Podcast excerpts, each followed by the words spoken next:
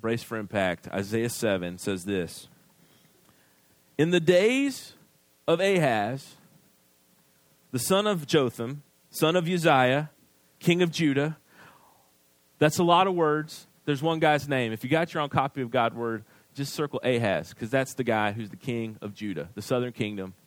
He is on the he's in the line of David. He's one of the kings that's related to King David, who's a big deal in the Bible, and who Jesus would ultimately come from the line of David. Ahaz is the king of the southern kingdom of Israel in the 700s BC of this, of this land called Judah, and their capital city is Jerusalem. You following me? I know when we read the son of this guy and the son of this guy, immediately you checked out for a minute. I know it. We do it. Because you get to the begats in Matthew chapter 1, and you're like, this guy had this guy, and this guy had this guy. And this, it's like talking to a, you know, that one, you have that one relative who can tell you ever, how everybody's related at the family reunion. And you know what you do? You start off listening. If you're like me, maybe you're a better person, okay? And this is what happens about three or four things in. I'm zoning out and I'm having a party in my head doing something else. and I'm just going, mm hmm, yeah, Mm-hmm. Because I don't want your cousin Bethy, twice removed, had a son with Uncle Arthur, and who had a peg leg, and you're like, I don't care. I love you, but I don't care. It's important. But Ahaz, he's the son of Jotham, the son of Uzziah, the king of Judah. He's following David's line. That's what you need to know. Ahaz is the king of Judah. Now, Rezin the king of Syria. So you got this other guy, his name is Rezin, and he is the king of Syria, which is a kingdom north of there. Then we have Pekah, the son of Remaliah, the king of Israel. So you heard a bunch of names. The names important are Ahaz, he's the king of Judah. And he is versus, he is these, these two northern kingdoms, uh, Rezin and Pekah, have come down from the north and have waged war against Judah. You following me? It's a lot of names to get to this part. There's a war happening. The king of Judah, Ahaz, is surrounded by his enemies, outnumbered two to one, and he is holed up because these, these armies are coming. Follow? Let's see, let's see this. Verse 2. Or, uh, sorry, and the, let's get finished in verse 1. The king of Israel came to Jerusalem to wage war against it but could not yet mount an attack against it. And so, if you think about this, Ahaz is in the walls of the city of Jerusalem. These two other kings, the one from Syria and the one from Israel, the northern tribes that have split off from Judah, they're up north and they have surrounded Jerusalem. This is a military scene. Now, any of us that follow the old military movies, like especially the ones, the medieval ones where you're storming the castle, this should immediately perk your interest because there's about a siege about to happen. And the people inside of the gates are getting nervous. And the people outside and the people outside of the gates are ready to storm and win the war. Verse 2 says this, when the house of David was told, Syria is in league with Ephraim, the heart of Ahaz and the heart of his people shook as the trees of the forest shake before the wind. So when he found out, when Ahaz found out that these two groups were coming against him and they had teamed up against him, he was shaking like a leaf in the wind. He's nervous. Then we go down to verse 3 and the Lord said to Isaiah, Go out. And Isaiah is a prophet. We're in the book of Isaiah. So the book of Isaiah contains the prophecies or the words God gave Isaiah to say to different people. And so it's episodic in nature. And there's these different episodes in which Isaiah goes and he tells the people, the kings, the people of Israel, the people of Judah, other, other different groups, he tells them what the Lord had said. And so Isaiah is fulfilling his job as a prophet and he is telling he's speaking God's word to Ahaz, and that's what happens in verse 3. And the Lord said to Isaiah, Go out and meet Ahaz, you and Shear-jashub, your son, at the end of the conduit of the upper pool on the highway of the washers field. And that word, that name here, which is a, not a great name, Shear-jashub, and if someone's here named Shear-jashub, I love you. I'm not making fun of your name. You're probably not named that. But if you look here, Shear-jashub means a remnant shall return. And so what? I mean, that's better, I guess. Shear-jashub is better than naming your kid a remnant shall return. That would be an odd name. Can you imagine that? Brown, remnant shall return. And it's like, oh, I'm right here. Okay, that wouldn't work out too well at school. And so what we have happened here is there's a symbolic nature of this, and he's Isaiah's taking his son that says remnant now return. They're going to meet with Ahaz at this particular place. That's what all those instructions were for. And they're going to tell Ahaz a good word while he is afraid. There is fear. Note the theme again. Verse 4. And say to him, Be, be careful, be quiet, do not fear and do not let your heart be faint, because these two smoldering stumps of firebrands at the fierce anger of Rezin and Syria and the sons of, Re- of Remaliah, because Syria with Ephraim and the sons of Remaliah has despised evil against you, saying, Let us go up against Judah and terrify it, and let us conquer it for ourselves and set up the son of Tabeel as king in the midst of it. Thus says the Lord, I shall not it shall not stand and it shall not come to pass, for the head of Syria is Damascus and the head of Damascus is Rezin. And within 65 years Ephraim will be shattered from being a people. And the head of Ephraim is Samaria, and the head of Samaria is the son of Remaliah. If you are not firm in faith, you will not be firm at all. And that's a very poetic, very, very prophetic way to say this don't fear, because in 65 years, both of these entities will not be, both Syria and Israel will be destroyed. They're going to be destroyed by the Assyrians, we'll find out later. And you shouldn't fear because God is going to deliver you.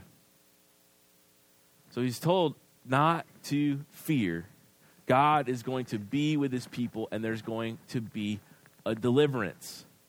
Now, verse 10. And I'll just say it this way a lot of times when you hear a promise, you want to believe it, but sometimes you struggle to believe it. We want to, we want to see, we want to believe what God has to say. But sometimes we just, we just hope there would be a sign. Well, here's what we have here Ahaz, God asked Ahaz to pick a sign. Look in verse 10. Again, the Lord spoke to Ahaz Ask a sign of the Lord your God. It will be deep as Sheol and as high as heaven. So just ask for a sign. Do you ever wish there was a sign in life? A indication that God is there, that, that indication of which way you should go. When you face that proverbial fork in the road in life, don't you wish that there was like like a turn signal that said from God? It was like, get over, go this way. This is a situation in which a sign is offered and what happens in verse 11 or verse 12? But Ahaz said, I will not ask for a sign. I will not put the Lord to the test. Now, God said, Hey, pick a sign through Isaiah. And he's like, No, I'm not going to do that. You know, I tell you what, this is what is an expression right here of spiritual pride. We all have spiritual pride if we are honest. And sometimes we like to think we can do things ourselves and god i can i can handle this. I don't need you. A lot of times that leads to our prayerlessness. I know it does in my life is sometimes you want to get it done. And you don't want to wait and you think you can handle it on your own.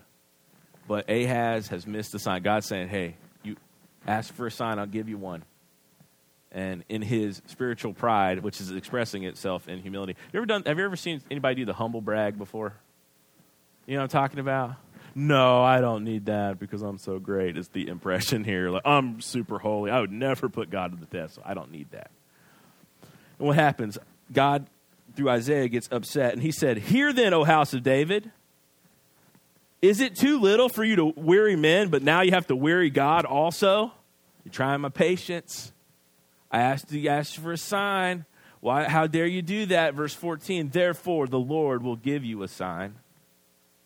And this is our quote from Matthew Behold, the virgin shall conceive and bear a son, and you'll call his name Emmanuel, which means God with us.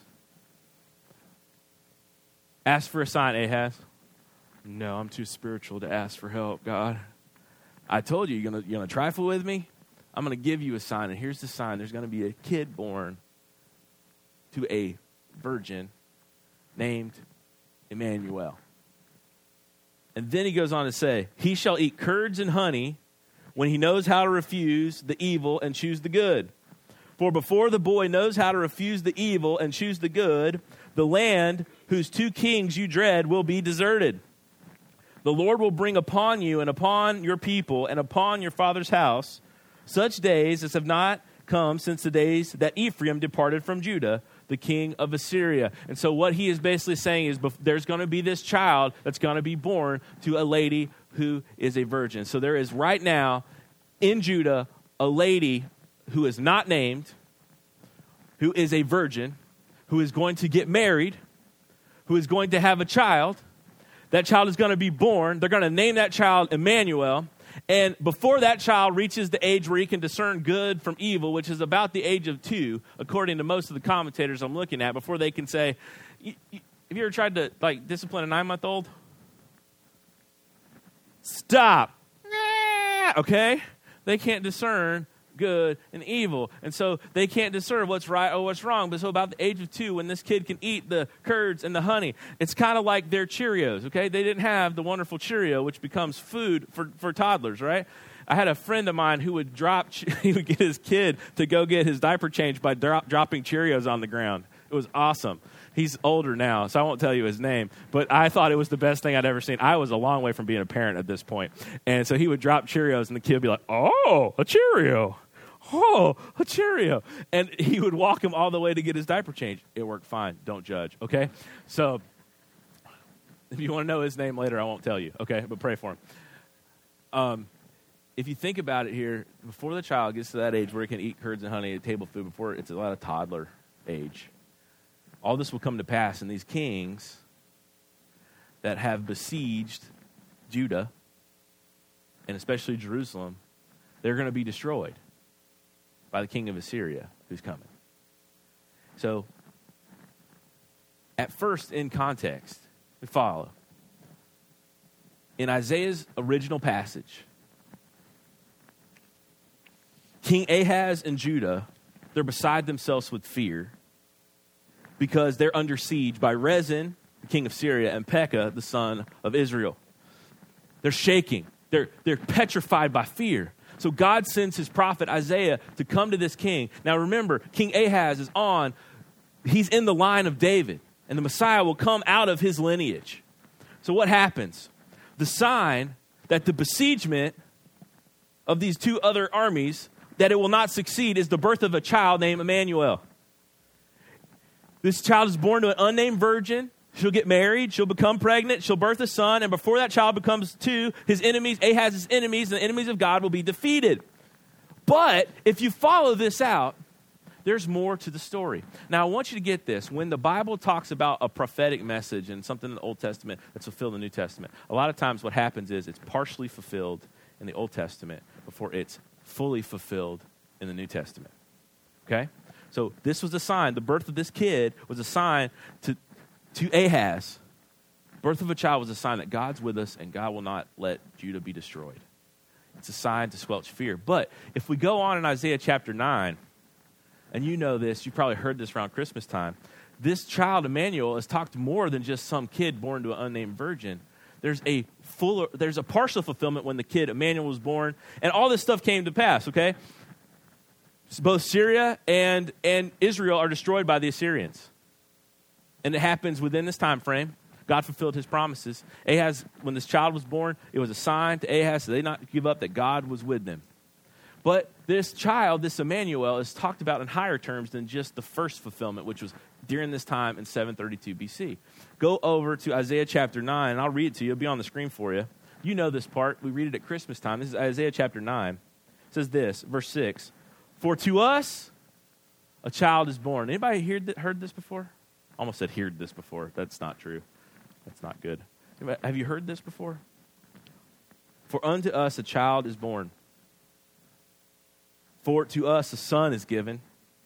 The government shall be upon his shoulder and his name shall be called Wonderful Counselor, Mighty God, Everlasting Father, Prince of Peace. For the increase of his government and the peace, there will be no end on the throne of David and over his kingdom to establish it and to uphold it with justice and righteousness. From this time forth and forevermore, the zeal of the Lord of hosts will do this. Now, I want you to know something. We don't even know who the first Emmanuel was born to, we don't have a name of his mother. We also don't know anything else about him but this one prophecy. We do know that, that uh, Syria and Israel are defeated.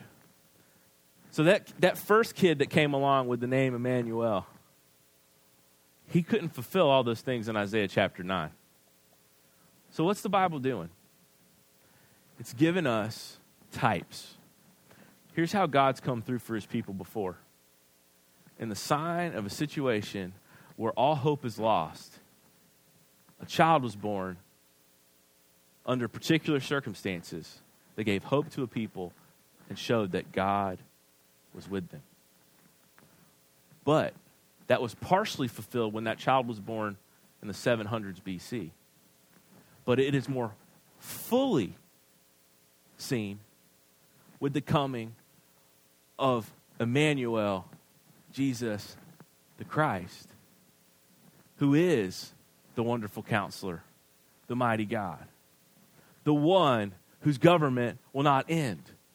There's a way God came through back here in a small way. And in doing so, there's a prophecy given that he will come through ultimately through Jesus. Now, just go back and look at our Matthew passage. I want to show you these types and how they are fully fulfilled in Jesus. Just think about it for a second. If you go back to Matthew, what do we have? It says that Jesus, the son that will be born to Mary, will be the one to save his people from their sins. So, in both situations here, we notice this the people of God are besieged by something. In the Isaiah passage, they're besieged by physical kingdoms. But in the New Testament story, in the story of the world, everybody is under the bondage and the besiegement of sin. And what happens? In the midst of this hopelessness of sin's bondage, a sign is given. You know what the sign is given? A heightened sign. A virgin shall give birth. Well, you know what? In the New Testament, we get a name to the virgin. Virgin's Mary. And she was conceived by the Holy Spirit. No man involved. And so the one lady in the in the Isaiah passage in the 700 BCs, she had to there was a virgin who got married, who then had a child by natural means. But in this situation, in a heightened sense, Jesus comes and he is conceived of a virgin by the Holy Spirit. And he's actually, note this, he is adopted by Joseph. You know who's in the line of King David? Who's in the lineage of King David? A guy named Joseph. And so you know how Jesus gets on the line of David? He's adopted. I just want you to think about this. Our Savior was adopted. Because Joseph didn't have anything to do with his conception.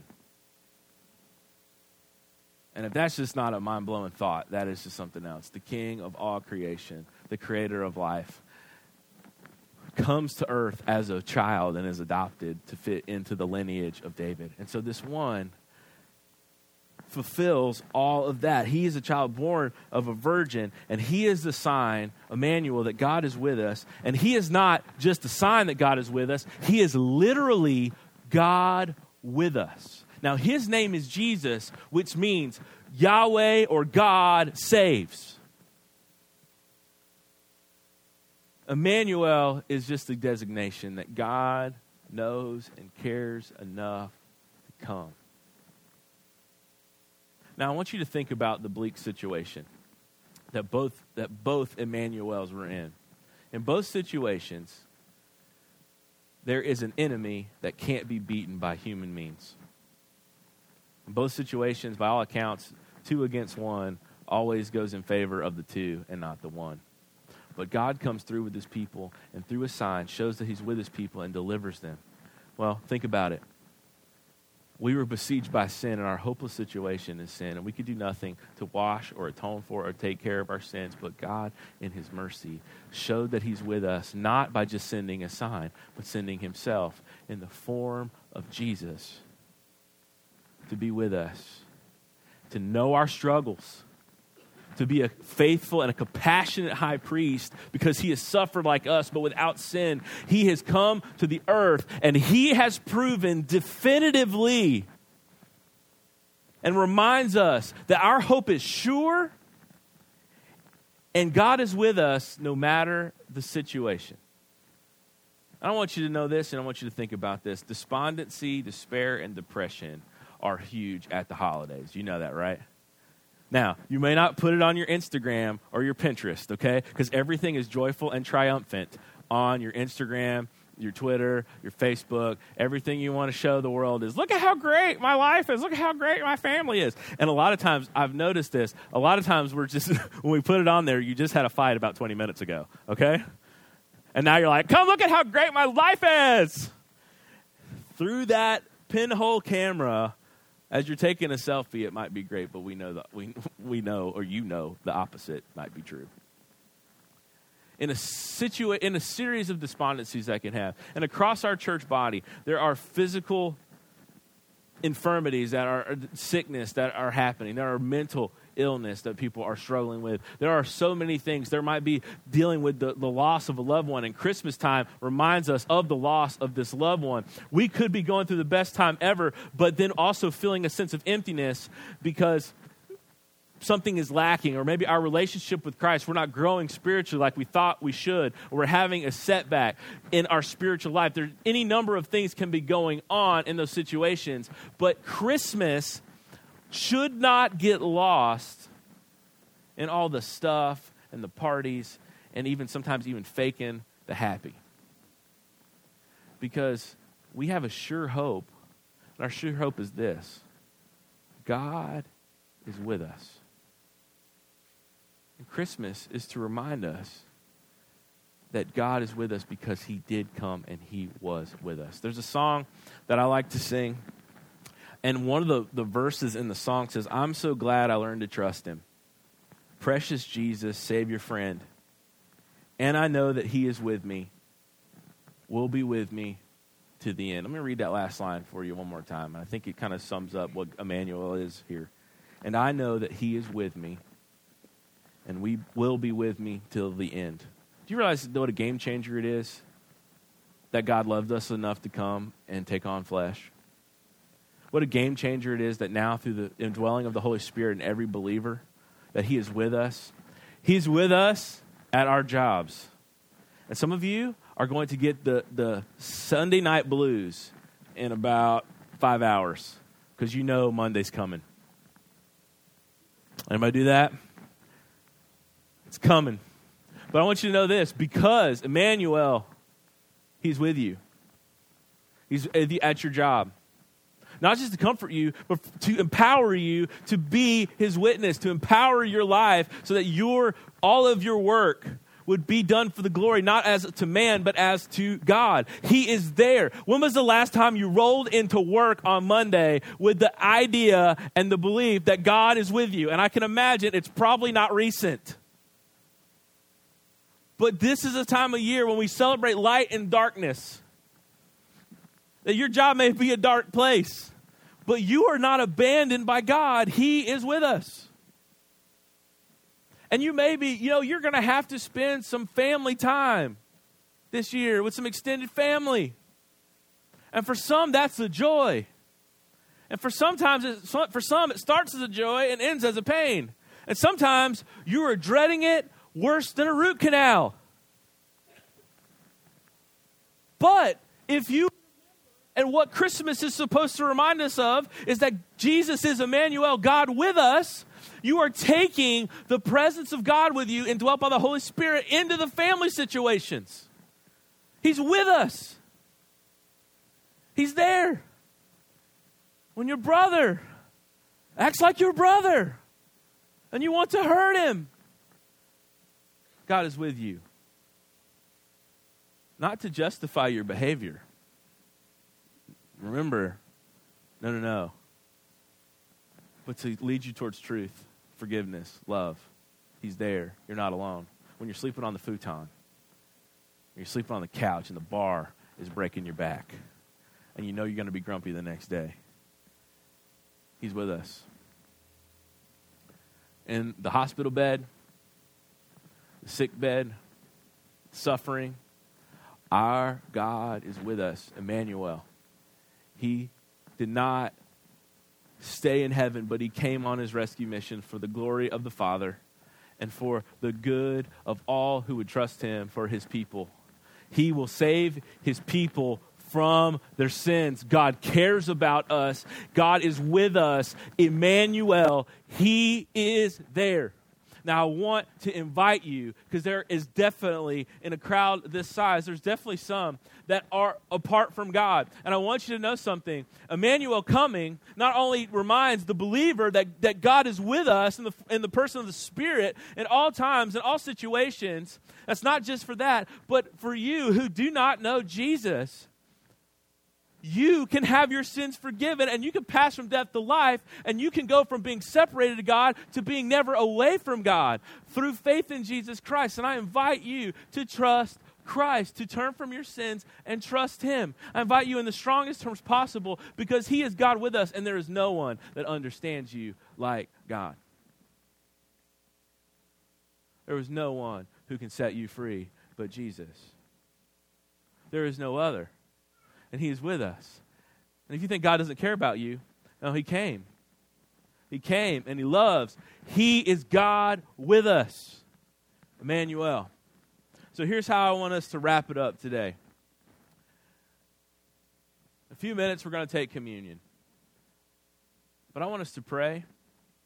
God may be speaking in different situations. You need, may need to be reminded today, in whatever area of your life, that God is with you.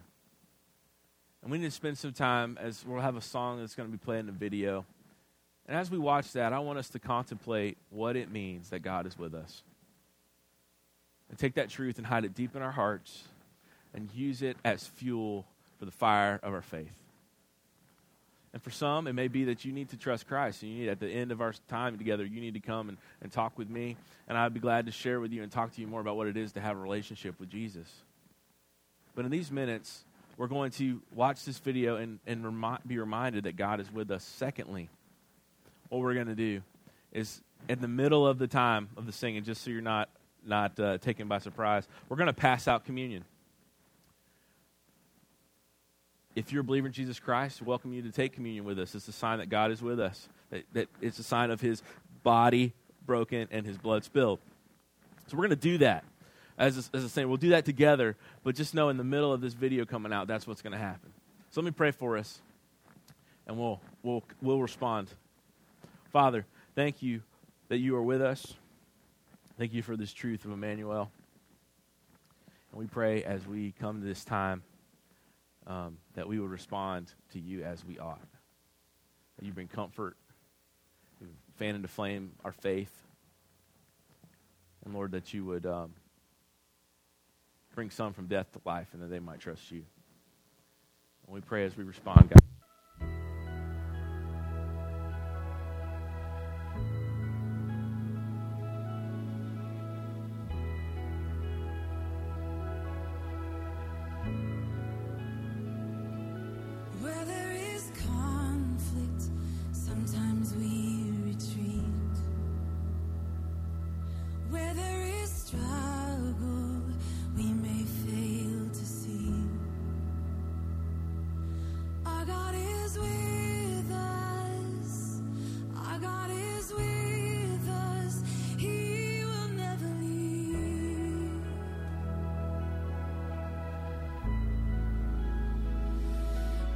underneath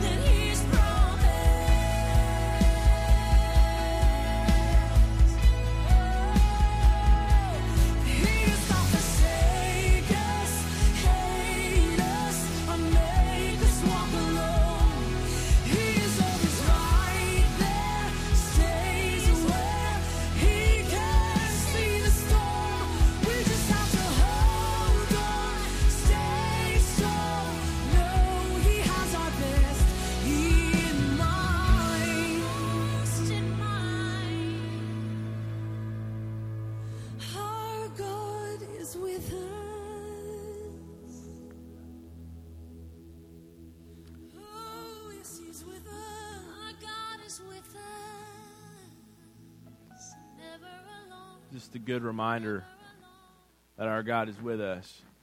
And we are supposed to celebrate communion until Jesus returns. And this is a great reminder that he has saved his people from their sins through his broken body and his shed blood. On the night when he was betrayed, he was in the upper room with his disciples. And when he took bread and broke it, he said, This is my body broken for you. Take and eat. In like manner, he took the cup after supper. He said, This is the new covenant in my blood. Take and drink. And often as we do this, we proclaim the Lord's death until he comes. Let's pray together. Father, help us. Help us to walk with, the, with a understanding of the reality of your presence. Help us to remember at this season what you have done for us, that you have shed your blood that you have your body was broken, that you have been God with us, and you are God with us, and we are never far from you. Thank you for that truth. In Jesus' name, amen. Um, if you would, let's stand and be dismissed with these words.